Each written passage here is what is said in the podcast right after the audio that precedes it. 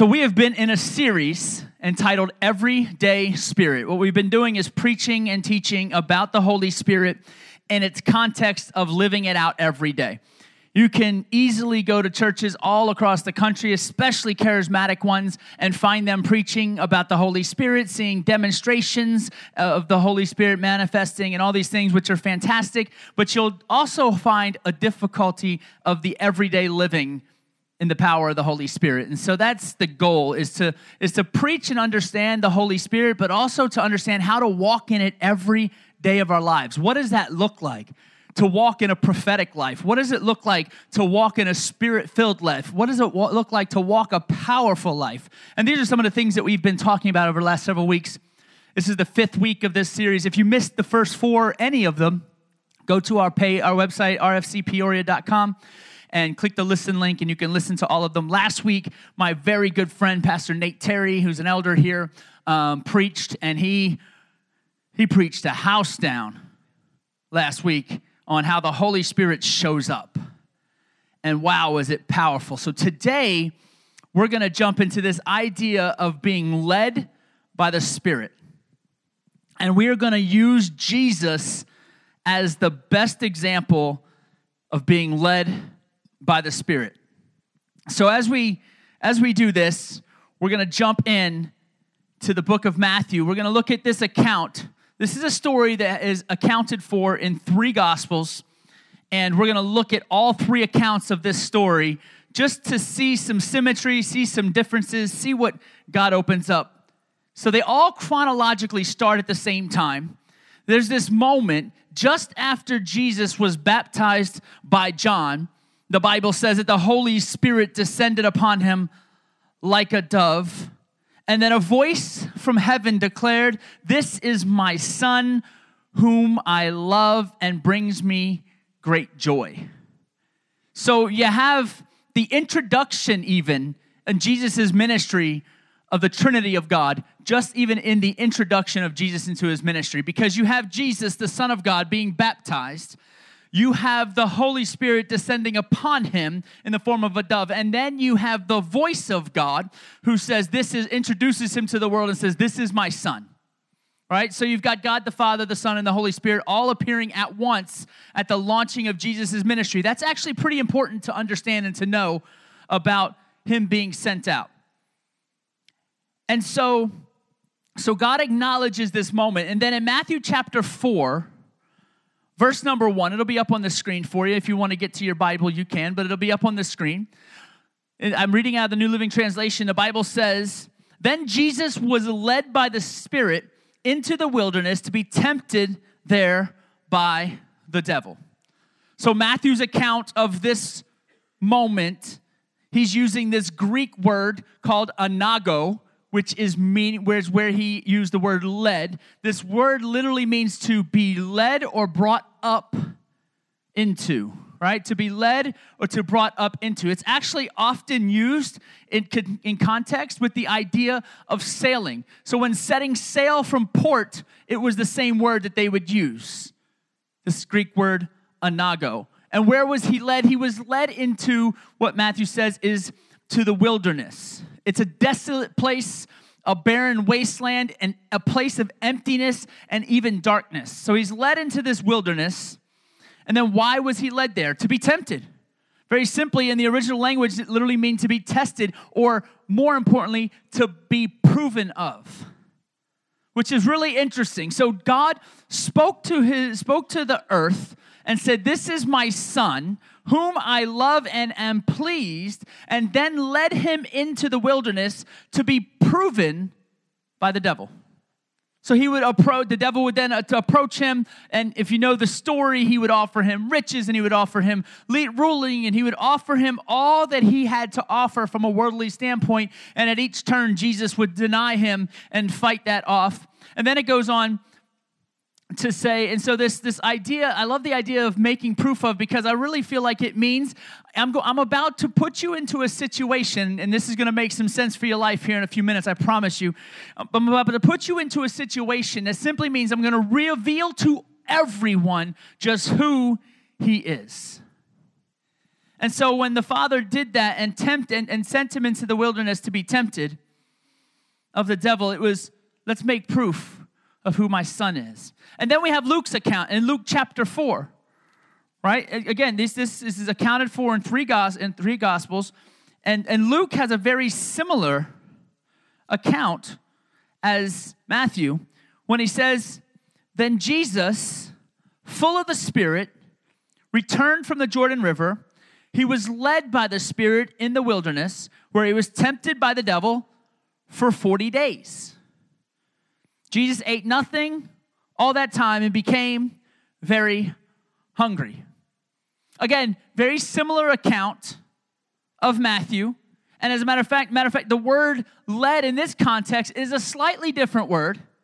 It's the Greek word ago, A-G-O, and it, it, it's slightly different because where the other, where the previous word that Matthew used, it was a I'm bringing you into a place. This word, as Luke saw it and, and witnessed it, meant to be carried into a place. So here we have, I'm bringing you to this place. And then here we have Luke's account saying, I'm carrying you. And this matters. And I'll, I'll explain to you why this matters in just a few minutes because we're going to do a, few, a little bit of teaching here before we get into the meat of what God has for us. And again, he led them into the same wilderness as Matthew had talked about. And both of these accounts of the same moment are actually very similar. Only real difference was which version of the Greek word was used. But then we have a third account. We have Mark's account.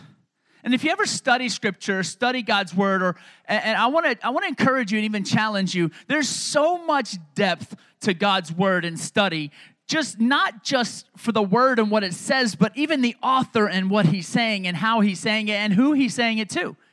And so, if you read Matthew's account of the gospel and Luke's account of the gospel, and then you read Mark's account of the gospel, you're going to figure out something about Mark. Mark's a little off his rocker. If you, re- if you really study him, you're going to realize, man, this dude is out there. He's crazy.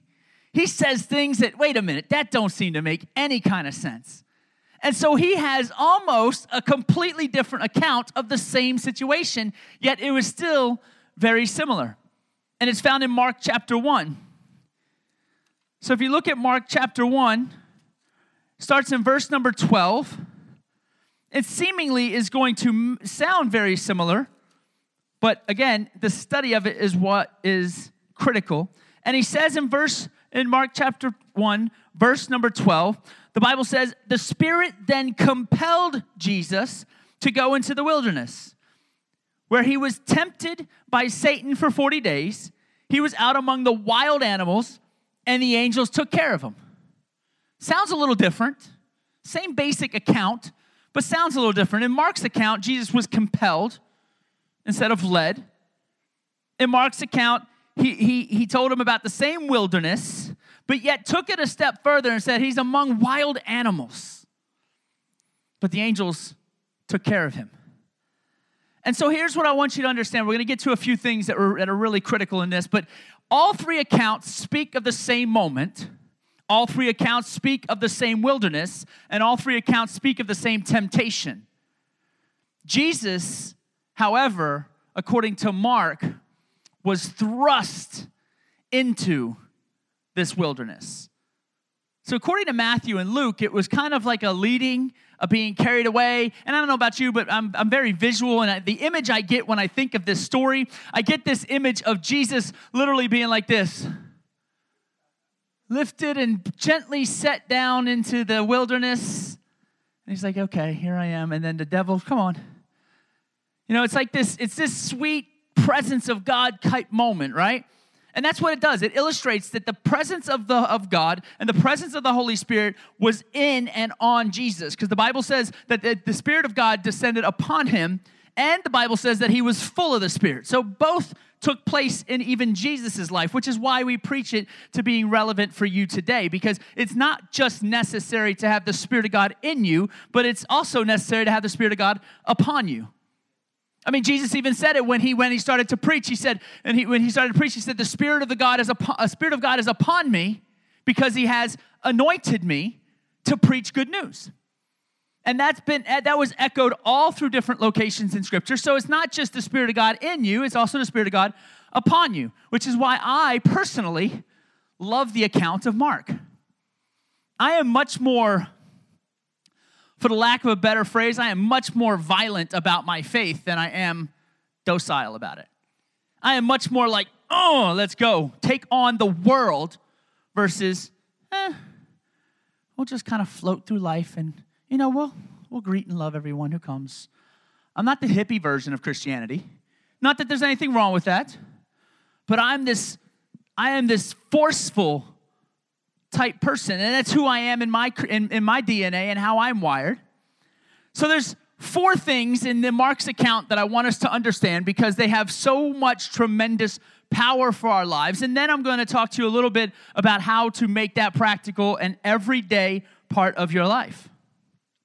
So, the first thing I want you to understand this is in your notes. You got a note sheet on there. It's also where we have our announcements to keep you reminded of what's going on, but also it's a place to keep track of where we are in the message. So, you can take some notes and draw and doodle if you're bored, whatever you may use them for. But the first blank there, the first fill in the blank there for your notes is very simply Jesus was thrust in. What does that mean? He was thrust in. Verse 12 of Mark says, The Spirit then compelled Jesus. So let's talk about this for a minute. Some translations say the word compelled, some translations say the word driven or pressed, or even there are a couple of translations that use the word thrust. So Mark uses a different, completely different word. It's the Greek word ekballo, E K B A L L O, ekballo. And when he speaks of it, it literally means with a sense of urgency, he is thrust into the wilderness. And not because he was unwilling to go, because a lot of us need that thrust when we're unwilling, right? It's almost like you guys, two people are standing in line. This is always going to happen. And so you're standing in line, we're kind of scared of what we're doing, or I really don't want to do it, and someone just steps next to you and just pushes you, right? And it's like, oh, there you go, volunteer. You know, you ever have someone say, hey, I'm looking for a volunteer, and then someone just shoves them in the middle? Oh, well, thank you very much for volunteering. Right? It, it was not because Jesus was unwilling. It was because there was such a sense of urgency with Jesus's with Jesus that he it was necessary for him to be into the wilderness in that moment because that was the beginning of God doing great things through him. The very first, the very beginning of God doing great things through him is him withstanding that testing in the wilderness. And so we oftentimes don't want to experience the test of life because that after all that's difficult to experience.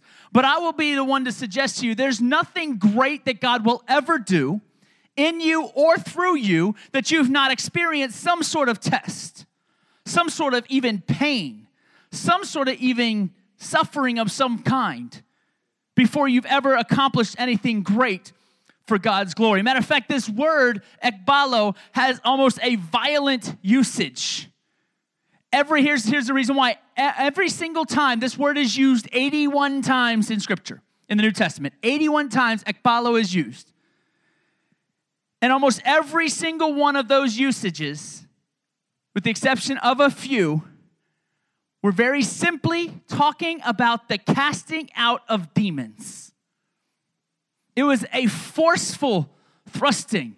Anytime Jesus would encounter a demon or a demon possessed person, he would literally say, with authority, with power, and with force, come out of him, be cast out.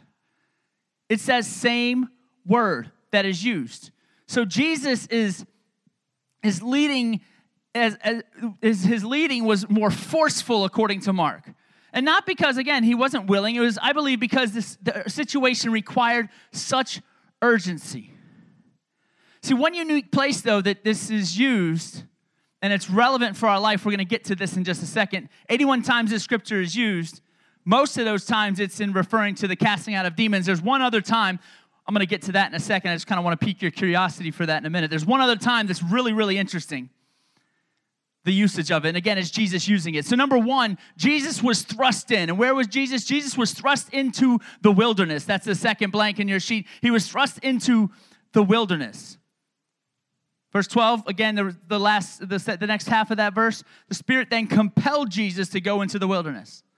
So, this idea of the wilderness that all three writers speak of is interesting because in, in its original translation, it's in original context, it's literally translated as a desert, an unpopulated wasteland, a desolate place, a place of solitude. Mark even said he was among the wild animals. Talk about that in a minute. However, it's also ironically, if you look it through scripture, wherever there is a desert being spoke of, wherever there's this desolate place being spoke of, there's solitude place being spoke of, what you can often find more times than not is it's also the very place that God speaks to his people. Interesting thought there that Jesus is being thrust into this wilderness, this deserted place where many, many people have found themselves throughout Scripture, that every one of them found themselves in his presence where he was making provision for them that would seek him. Look at Moses in the wilderness, running for his life. And what did God do? Appeared to him in the wilderness, in a desolate place of loneliness as a burning bush. the children of Israel wandered in the desert, wandered in circles virtually, hungry, thirsty, seemingly outside of the will of God for their lives, yet God would always provide food from heaven right? The desert might be a dry place and it might be a lonely place and it might be a difficult place and it might be a barren wasteland of a place, but it is not a place where there is not God. It is not a place where He's not speaking and He's not providing. And we see that even in this story with Jesus. He is encountering the devil and he is being tempted with everything that he could possibly be tempted with. He's throwing everything at him with the, expect, eh, with the expectation of getting him to submit. And Jesus did two things. The very first thing when he would speak to the devil was he would say, It is written. The devil would tempt him with food when he's hungry and fasting. If you've ever fasted, you understand the hunger associated with fasting. And the devil would tempt him with food, and, the, and then Jesus would say, It is written that man does not live by bread alone, but by every word that comes from the mouth of God. In a desert, he's acknowledging that. While hungry, he's acknowledging that. You know, we often find ourselves in a place in our lives where we don't want to do, we don't want to be in this desert. Matter of fact, we spend so much of our time trying to leave this wilderness when all God really needs and all He really wants is for us to seek Him while we're in that limited environment. But we spend so much of our time how to get out, how to get out of trouble. You can easily Google, go ahead and Google five ways to stay out of trouble, 10 ways to not find yourself in difficulty, 10 ways to stay to not be depressed. You can Google anything. We are constantly trying and trying and trying to be out of the wilderness when all God wants is to be able to speak to us in the wilderness. And I'll be the first to tell you some of the darkest moments of my life, some of the most difficult and challenging moments of my life have been moments when I felt alone, moments when I felt like I was in a desolate place, like everyone around me had abandoned me and walked away. And those have also been the most powerful moments of my life because they were the moments where I find myself, and honestly, it echoes Chad's song, where I find myself and I'm on my knees and I'm like, only you, God, can do this. And honestly, that's all he wants. All he wants from your wilderness, all he wants from that moment in that place is for you just to acknowledge him, to say that only you, God, can do this. That we will take and spend so much effort, so much energy trying to get out of that place.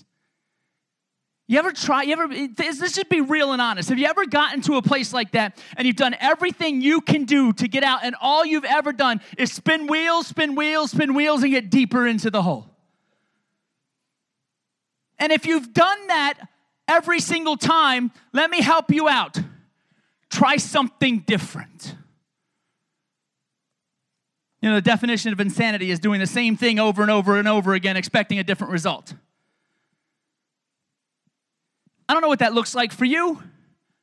Maybe if, you, if you're struggling to get into the presence of God and pray, pick a different day to pray, pick a different time to pray.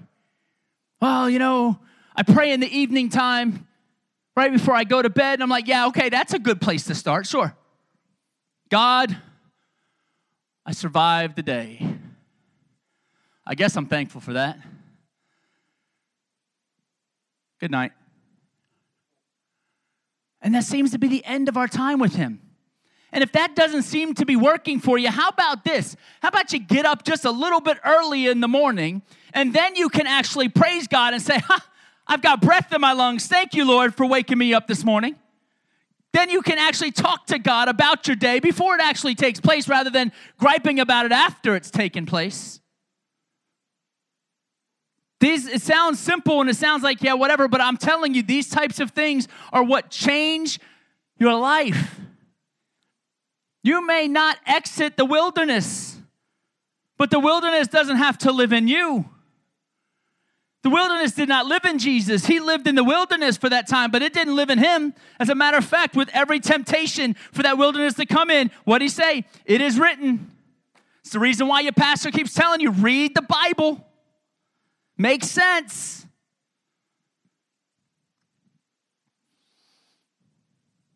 Understand this the Spirit of God will never lead you to a place that Jesus won't meet you and then also keep you and care for you. It'll never happen. The Holy Spirit doesn't work that way. He's not about, okay, here you go. I'm gonna drop you off in the middle of nowhere. Adios. Enjoy. United States military does that to you not Jesus. That's not the way he operates. I remember the day when he said, Go plant a church. I remember it very clearly because I said no. And after I got past the no, I said, Okay, where do you want me to plant a church? And immediately Peoria came to my heart, and I was like, Okay, cool. Let's go plant a church in Peoria. I literally quit my job as a pastor, youth pastor on staff at a church. My wife had no job. So let's move to Peoria and plant a church. People were like, You're stupid. It's like, Yeah, that's beside the point. I'm still going to do it. So here I found myself in the middle of a city where, guess how many people I knew in Peoria? Seven. All seven of them worked at the Starbucks on the corner of University and Glen. There's a story behind that I don't have time for right now. That's all the people I knew in Peoria. God said, go and do it. So he brought me to what personally, not physically, but what personally in that moment was a wilderness place. I don't know anyone. Now I got no money. I got nothing. But God, you said to be here. So guess what I did every day? Lord, you brought me here. I don't know why. I don't know what I'm supposed to do. You said plant a church, and I'm working on that, but I need you to make a way. And then I would start to meet people.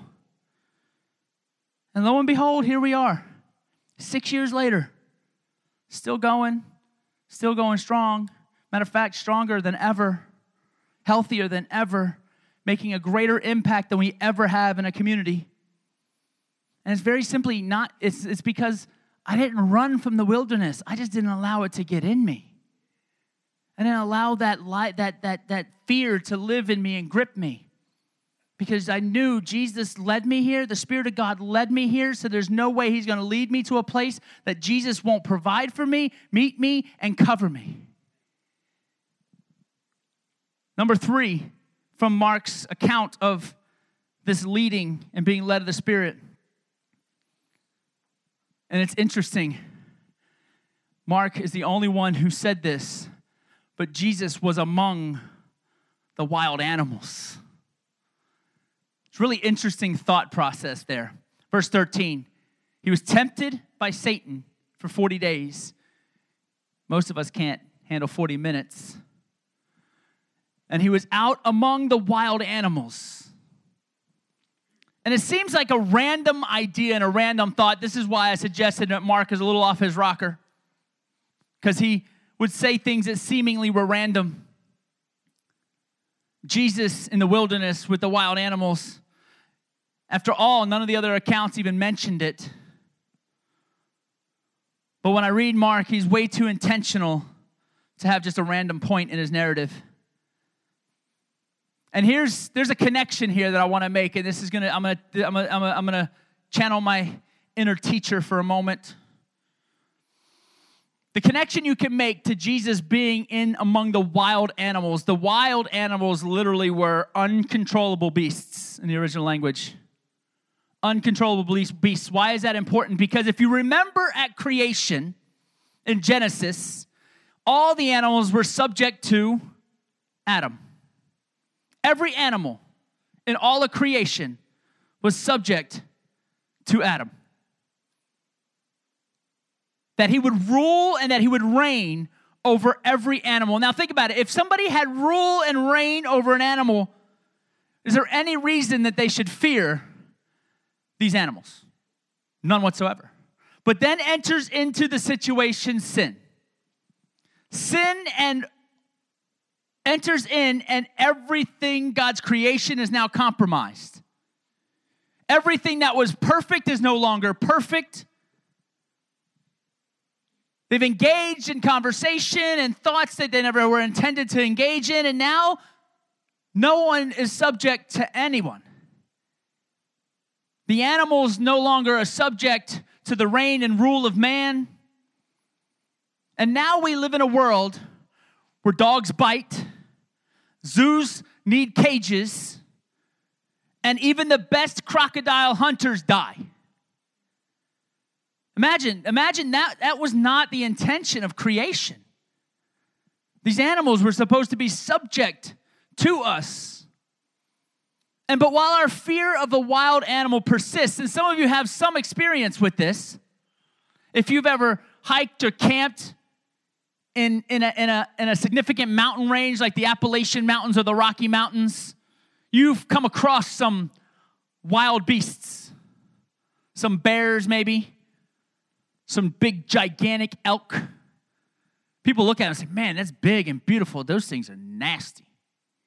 Don't get in the way, it will gore you. I know our, our one of our, our, worship leader when we planted a church, and a very good friend of mine, and a young man who I happened to be been a spiritual father for many years, um, took a video. He was in the Rocky Mountains hiking. He did that quite a bit, and he was in one of these little side shelters and he, he was in this shelter, it has no front to it, and he's sitting in there just out of the weather, just resting uh, for his hike, and um, up walks an elk, sticks his whole head inside this shelter, and he's like curled in a corner, and you can see he's got his camera, his phone, because the things we'll do, right? I mean, there's a big giant elk sticking his head in there. The last thing I'm worried about is catching video. It's just not me. So he's in there, he's got his phone, he's getting video, and he's got this, this gigantic elk in there. And then uh, he would find out later that uh, there was an elk that was on the loose that had killed two hikers. And that was the one they were looking for. And uh, so there's these wild animals that we have to fear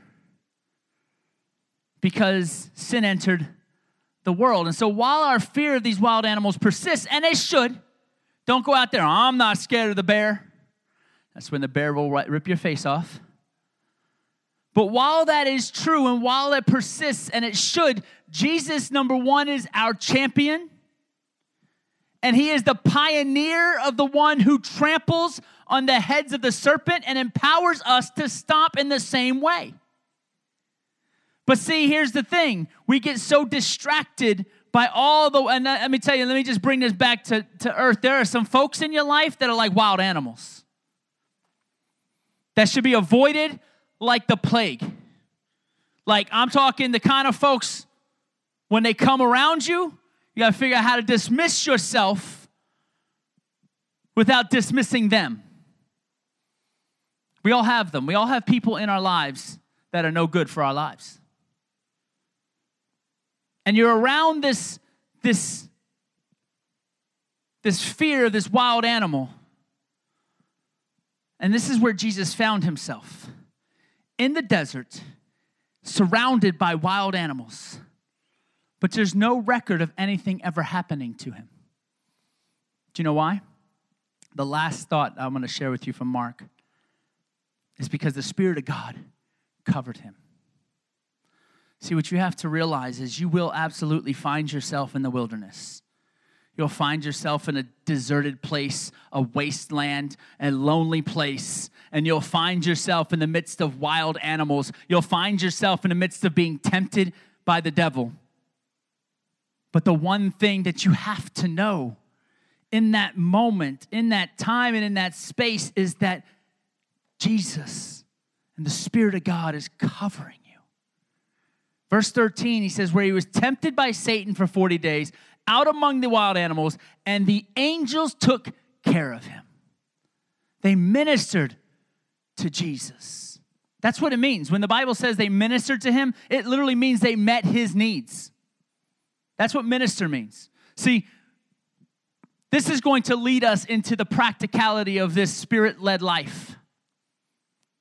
Okay, the spirit led life. We're going to get to that in just a second because there's some practicality that is, I'm going to connect back to this part of Mark's story. But in Psalm chapter 91, here's where you have to find yourself when you're in the wilderness, you're tempted of the devil, you're lost, you're broken, you're lonely. This is this should be your go-to right here. Psalm 91, 13 verses. Those who live in the shelter of the Most High will find rest in the shadow of the Almighty. This I declare about the Lord. He alone is my refuge, my place of safety. He is my God, and I trust him.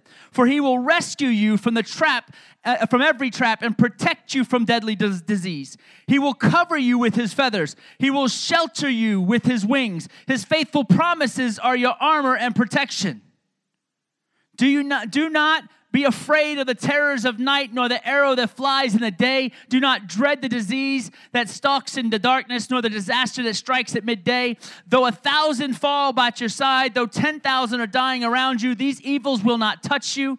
Just open your eyes. Here we go. This is the problem right here. Verse 8 is the problem that we have in humanity right now. Just open your eyes and see how the wicked are punished. If you make the Lord your refuge, if you make the Most High your shelter, no evil will conquer you. No plague will come near your home, for he will order his angels to protect you wherever you go. They will hold you up with their hands so you won't even hurt your foot on a stone. You will trample upon lions and cobras. You will crush fierce lions and serpents under your feet. That's the word of the Lord. That's the book. The question is why don't we live this spirit led and spirit empowered life? For those that serve God, if you don't serve God, I'm sorry to say this is not going to help you at all because you are not who they're talking to. I, it sounds harsh, I know, but for those that serve the Lord and find themselves in the wilderness, there is no fear because He is walking with you. If you don't serve the Lord and you find yourself in the wilderness, I wish you all the luck because you're going to need that and a whole lot more to survive life. But the Bible says He gives you rest, He gives you safety, He rescues you, He protects you, He covers you, He shelters you. He promises you protection. No evil will conquer you. No plague will come on you. You'll trample the heads of the fiercest animals in the jungle. Just for walking with the Lord. So, how do we make this practical? How do we live this spirit led life that emulates Jesus' leading in a practical way? Those 81 places I mentioned that Ekballo is used, the one, one of the very, very different places is found in Matthew chapter 9. And this is what I believe is going to be the, the practicality of living a spirit led life. See, there's a reason why you live a spirit led life. It is not so that you can show off with all the power, it is not so you can speak in a thousand tongues, it is not so that you can prophesy to the hills, it is not so that you can stand in front of people and say, Look at me, look at me, look at me. The spirit led life has really one main objective. It's found Matthew chapter 9, 35 through 38. The Bible says that Jesus traveled through all the towns and villages of the area, teaching in the synagogues and announcing the good news about the kingdom. And he healed every kind of disease and illness. When he saw the crowds, he had compassion on them because they were confused and helpless, like sheep without a shepherd. Verse 37 He said to the disciples, The harvest is great, but the workers are few. And in verse 38, so pray to the Lord who is in charge of the harvest. Ask him to send more workers into his fields. Interesting thought that word ekballo, that violent thrust, is found in verse 38 when he says, Ask him to send.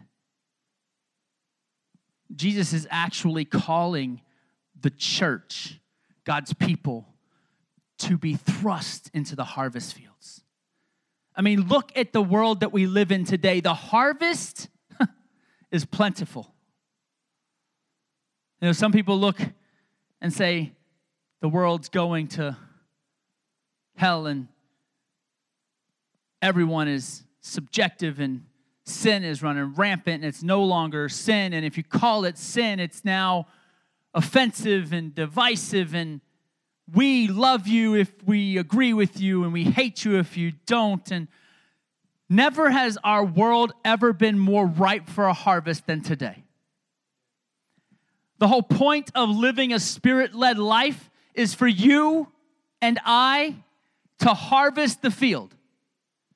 It's not for you to sit and say, Oh, look at how powerful I am. It's not even for you to grab a microphone and prophesy and preach. It is so that we can reach the world for the glory of Jesus and harvest the field that is ripe.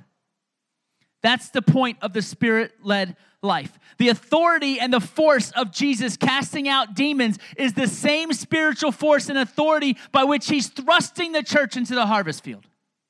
It's the same authority, it's the same word. It's interesting. Mark uses this word. Jesus goes to confront Satan in the wilderness, and the same word is used to say that you ought to get into the harvest field, be thrust into that space.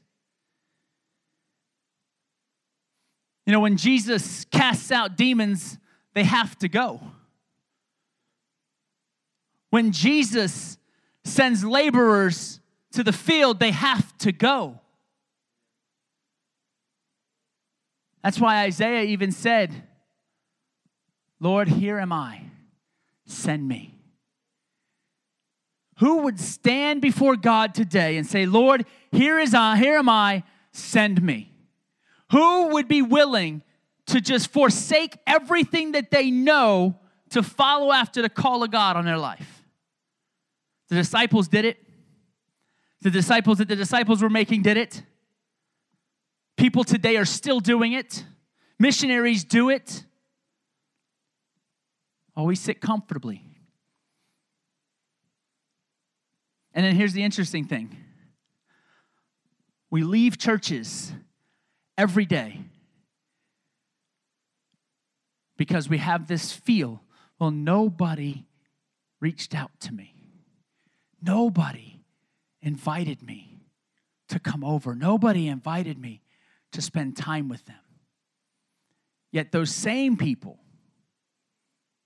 are the ones who no, rarely come to church on a Sunday morning, never show up at a small group, don't serve at a local laundromat, don't go to an event. They're the ones that don't do anything, yet they leave the church, and it's the church's fault for not coming to them. The Bible says to send workers, laborers into the field. They go. They have to go. The ekballo is the idea of being thrust into wherever God has called you to go. And if God's called you to go somewhere, you do something, you have to go. Because let me tell you something if you don't, you will be miserable. You will absolutely be miserable. Evidence right here. I ran from the call of God on my life when I was younger. And she referenced 1999 in that, in that clue package there. 1999, I was coaching middle school girls basketball. Forgot all about that. Gave my life to Christ in 98, was coaching middle school girls basketball in 99, you junior high youth pastoring in 2000. God called me into ministry full time in 03, and I said, No, thank you.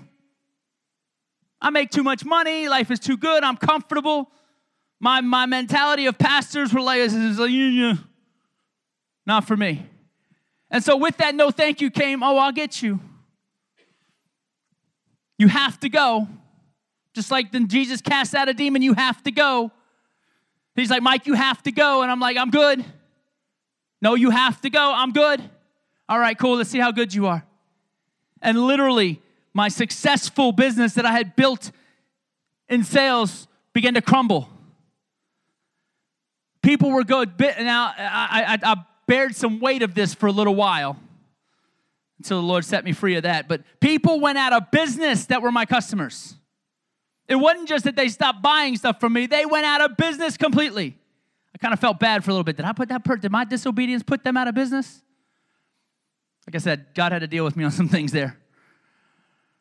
But it's this, this you have to go mentality. And I would fight and fight and fight and fight and fight until I literally, I am a stubborn, stubborn man. I went from a nice house, nice cars, living a good life to no house, no cars, wife, two kids, pregnant with number three in an 800 square foot apartment. Let me tell you, I was not her favorite person because she knew she knew what it was about. She knew what, why what was going on. I got to a place where I literally fell on my face and said, God, I don't know what to do. And he said, Go. I've been telling you the same thing all this time. Go. Seriously, just go. Get up and go. At any point in time you're ready to go, just go.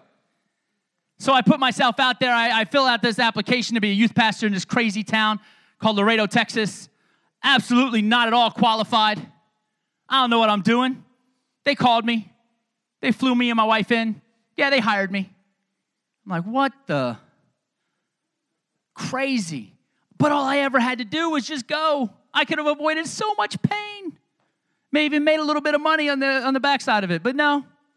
My disobedience said no.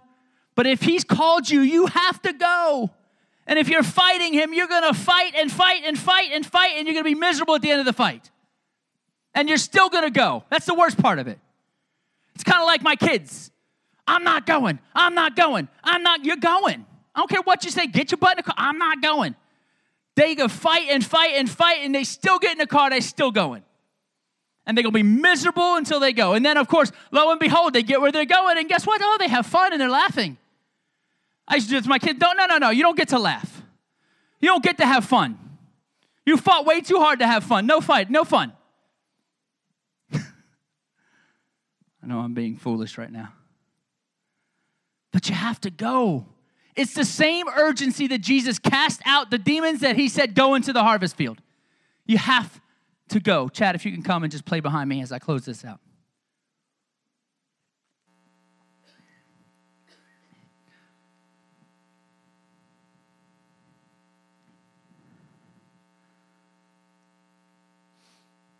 It has this picture Anybody a Rocky fan in here?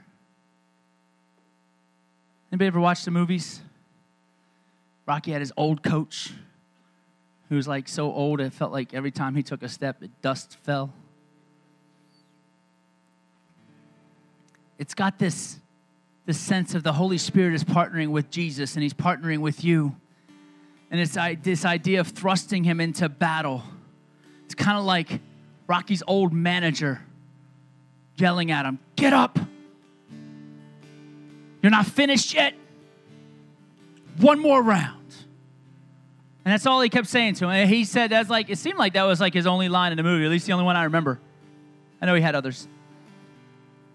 But you have this Holy Spirit who's partnering with us. in this fight.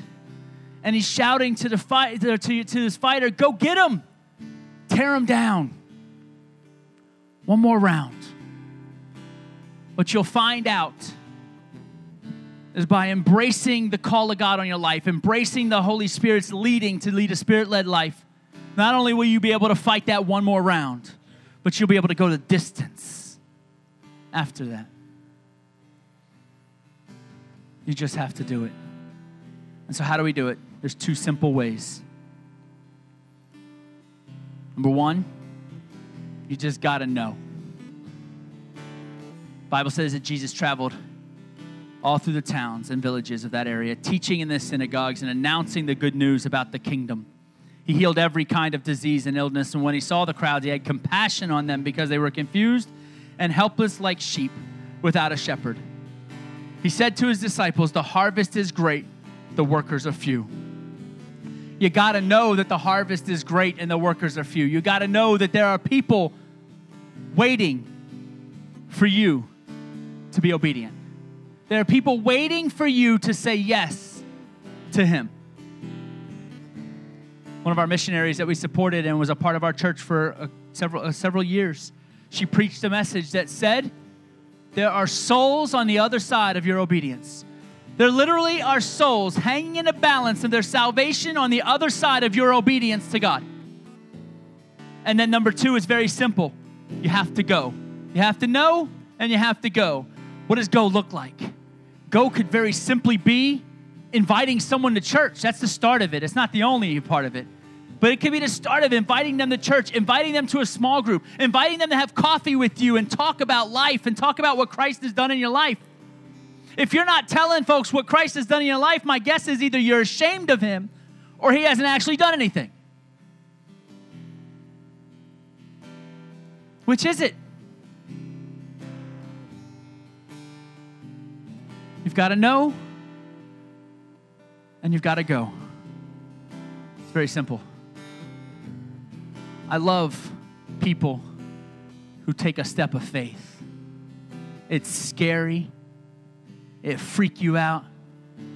And you, there'll, be, there'll be moments when you have no idea how you're even going to survive. It's absolutely great. Because what's on the other side of that is.